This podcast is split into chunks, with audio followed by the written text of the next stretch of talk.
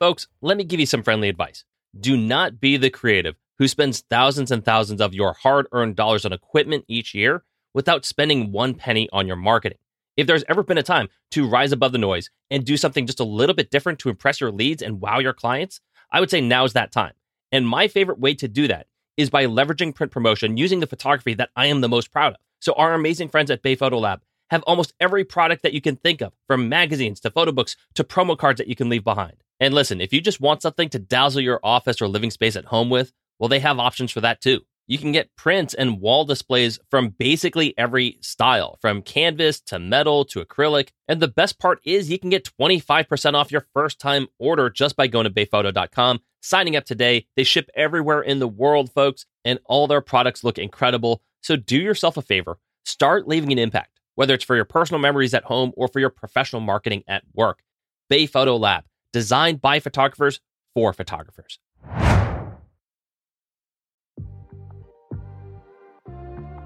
What's up? You are listening to Entrepreneurs, a photography podcast designed to help you manifest your best creative life in self employment.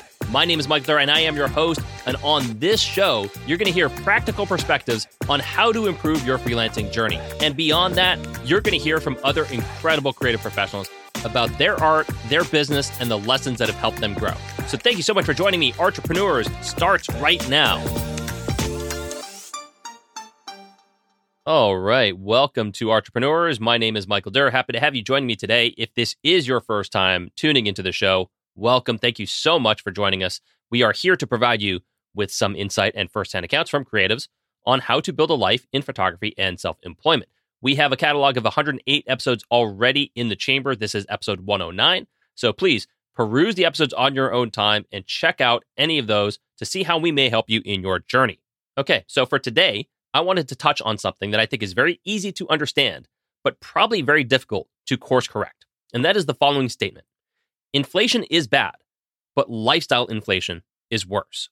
All right, so if this is your first time ever hearing the term lifestyle inflation, it simply means as your income increases, you match it with increasingly higher lifestyle expenses. Big bonus equals better vacation. Higher salary equals more dining out. You get the picture. Now, the problem with that habitual pattern is that if we practice this consistently, we run the risk of not having any money left over for the things that actually inevitably come up in life, right? I'm talking emergencies, repairs, health issues, family additions, retirement, basically just life in general. And what's particularly dangerous about it is that lifestyle inflation usually incorporates very big moves, right? Like regular inflation is spending $5 on a dozen eggs instead of $2. Lifestyle inflation, on the other hand, is when we upgrade our 06 Camry to a brand new $60,000 Tesla. All right. So, two very different things. Regular inflation will impact you, but lifestyle inflation can absolutely destroy you. Now, I think there are a few reasons why we invite lifestyle inflation into our lives. And yes, I believe it's a conscious choice that we're making. I don't want to hear anything about, oh, Mike, I didn't even realize what I was doing. It just happened organically. Stop the cap. Okay. Everyone knows what they're doing. When you buy things, you know what you're doing. When you buy more things, you know what you're doing. And when you buy more expensive things, you know what you're doing. The only thing is you are justifying the expense. And I'm not really pulling just from anecdotal data here. Go to CNBC, go to MarketWatch, go to Forbes. They're all saying the same thing. 63% of Americans are living paycheck to paycheck. Okay. But that's not actually the stat that I want to share with you. What I really want to highlight is that of high earners of six figures, meaning if you make $100,000 or more a year, 51% of them are also living paycheck to paycheck. All right. So what does that tell me? It tells me the more people make, the more people buy. And hell, they could have lied about that stat entirely. They could have padded it by an extra 20% for all I care. If you're telling me that 30% of six figure earners are living paycheck to paycheck, that to me is still unacceptable. You could have gone 20%, 10%. It's all bad. And before any of you go there, do not give me the Mike, you don't know how hard it is out here, man. The cost of living is crazy. I can't afford to live. No, listen, I absolutely understand what things cost. I can empathize being in tight spots financially. I've spent most of these episodes on this podcast talking about it, but the root of the problem is not cost of living. It is really our demands for living. Okay. So I'm going to give you a few reasons as to why we give lifestyle inflation such a welcome seat at the table, because ultimately it is our choice. And after that, I'm going to give you a few prompts to combat this if, in fact, you suffer from these damaging self narratives. All right. So the first reason I think that we invite lifestyle inflation into our home so welcomely is because we tend to prioritize things that make us happy as opposed to prioritizing things that are actually the best for us. Yes, happiness is important, but in my opinion, it's overglorified. It's overly prioritized when things like responsibility and duty and prudence are seen as villains.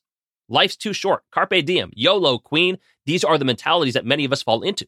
And while I do think we should all envision and manifest our own best rich lives, we shouldn't do so at the constant expense of what really puts us in better position. Besides, happiness is fleeting anyways when it's attached to short term retail therapy. It never sustains for long periods of time. Have you ever noticed that? You know, you might love this new restaurant and the amazing steak dinner that they cook you, but are you still in heaven the next day when you wake up and you're headed to work, or did you forget about it entirely? The reality is, we prioritize what might make us happy over what might help us moving forward. The second reason why we invite lifestyle inflation into our homes is that we feel entitled to it the older that we get, regardless of whether we make more money. All right. So, from my perspective, the more we grow up, the more we feel entitled to getting bigger and better things. We could make the same amount of money for 10, 15, 20 years. But the older we get, the more we justify buying the bigger house in the better neighborhoods and sending our kids to the better schools and taking them on the vacations that we didn't get a chance to go on growing up. You ever see someone at the same job who received no promotion, but they treat themselves to their dream car anyways? And here's the kicker we almost never back down. It takes a very self aware and disciplined person to do so. The majority of us, we are not downgrading our house. We are not downgrading our car. And we are not taking our kids out of the private school and putting them back into public school. Okay. And maybe those are honorable things to uphold if you want the best for your family. But it still encapsulates a theory that I have long believed, and that is people would rather lose their money than their lifestyle. The third reason why I think we get into lifestyle inflation is that we conflate our income with our net worth. All right having a $200,000 income does not mean you have $200,000 net worth automatically, right? If you make 200 and you spend 200, the person who makes 40 and spends 30 has a higher net worth than you, presuming you don't have any assets. So oftentimes the higher the income, the greater sense of security. High earners feel safer. More freedom equals more spending. Not always, of course, but oftentimes. Like I said, 51% of six figure earners are living paycheck to paycheck. 51% is a majority. So when we see our income we can run into the mistake of thinking we have that much to spend. We don't actually account for all the other aspects of life. So, what do we do about lifestyle inflation?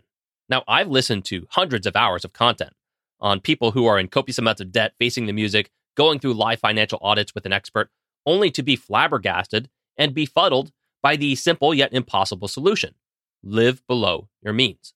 That's it. Really, the tactics can get more granular, but at its core, that is the recipe live below your means. Do that and you're going to be fine. But Mike, we just addressed that if we can't change our priorities from happiness to responsibility, and we feel entitled to improving our lives as we age, and we certainly don't want to allow ourselves to go backwards, then what the hell do we do? Well, that is a fair question. And the first thing I would recommend is to develop a healthy relationship with money. And it is a relationship, make no mistake about it, because you're going to engage with money every day for the rest of your life.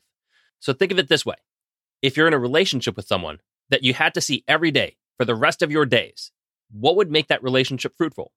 Certainly not resentment, certainly not hostility, certainly not avoidance, but that is often how people interact with money. And I challenge anyone who suffers from a bad relationship with money to see it as a partner and not an enemy. All right. Partners respond to attention, they respond to respect, they respond to guidance, they respond to fewer volatile mood swings. Am I right? And you know what's a good indication that you have a good relationship with money? Here's the sign you're still excited about your relationship, even if you don't have much of it. That is a great sign, and it's the best place to start. So if you're broke and looking at your finances actually excites you, that is a great place to be. Because essentially, when you do your own financial audits, which I recommend that you do, I don't want you to be so boiled up in anger and resentment and hostility that you can't see straight. I want you to be excited about the possibilities of what you and your money can do in the future. The second thing I would advise is to audit out things that do not drive you to your big picture goals. All right. So if your big picture goal is to buy a home, for instance, then cut out the things that move you further away from that goal. So minimize eating out, minimize the impulse shopping, maybe take fewer vacations. If it's not getting you closer to that rich life of yours, then make the sacrifice. And I mentioned the other episode that we spend so much of our time on busy work that actually does not get us any closer to our goals. It doesn't matter how much energy, how much focus, how much attention we spend on those activities, we will be in the exact same position. And that is also a common trait with our money habits. If you did a true audit of your spending, you may find that you spend a lot more money towards things that only get you further from your big picture goals. Here's an example. I have a basic goal each year to max out my Roth IRA, which is about $6,000, which is not a whole lot of money, but it's also not a drop in the bucket for me either. That's about $500 a month to set aside. Now, presuming I hit an average year of income, nothing exceptional, how would I hit that goal? It certainly wouldn't be from buying myself a new suit or tinting my car windows for the hell of it or going buck wild during Black Friday sales on Amazon. All right. I keep that focus on hitting that goal. So when I downgraded my gym membership, that saved me $20 a month, which is $240 for the year. So I could either use that to reallocate to buying myself something shiny, or I could send it to my big picture goal. What do you think I did? I also cut out buying prime cuts of steak from the butcher and went just for choice cuts instead. I stopped buying clothing. I stopped dining out. You get the picture, all in the effort to fund my big picture goal. Now, the last piece of advice that I'm going to leave you on builds off the last one, which is to focus on big moves and not small moves. Okay. Cutting out lattes, cutting out streaming services, those are great, but focus on the big ones if you're in really bad shape. Ramit Sethi usually references this by saying, stop having $10 conversations and start having $10,000 conversations. Don't sweat the weekly bagels, but find ways to manufacture big chunks of money to allocate towards either debt killing or your big picture goals. So if you're in $50,000 worth of debt, get out of that car lease and buy a used one straight cash. Sell the cameras you're not using. Hold the fort on that new iMac. Postpone the trip to Japan. And my favorite one of all, negotiate your rates, right? Have the uncomfortable conversation with your boss on how to increase your salary. I promise you, even if you got a mere $1,000 bonus, that energy spent is way better than cutting out your weekly In-N-Out burger and making yourself miserable in the process. Big movers will yield big results. Now, to wrap up, I want to re emphasize that first piece of advice one more time, and that is to develop a healthy relationship with money, even if you have none of it. Okay? Because without that, cutting out your expenses, downgrading your cars or your trips is only going to make you resent your situation more. In fact, you're probably just going to avoid it entirely. You'll never audit your finances. You'll never script a game plan. You'll never make moves. And I want you to make big moves, big moves towards big picture goals. Don't sweat the small stuff. Inflation, it's a nuisance. I get it. But lifestyle inflation that you can't afford, that's a disease. So that is going to do it for me today, folks. Thank you so much for tuning into the show. Please like, subscribe, review the show on your favorite platform. Have a great day, everybody, and I will see you next week. This episode of Entrepreneurs was brought to you by Bay Photo Lab. First time orders receive 25% off on any professional photo printing product or service. Yes, I said 25%. Just go to bayphoto.com to browse the amazing selection of gifts, prints, and displays. That's bayphoto.com. Once again, thank you all for tuning in, and we'll see you next week.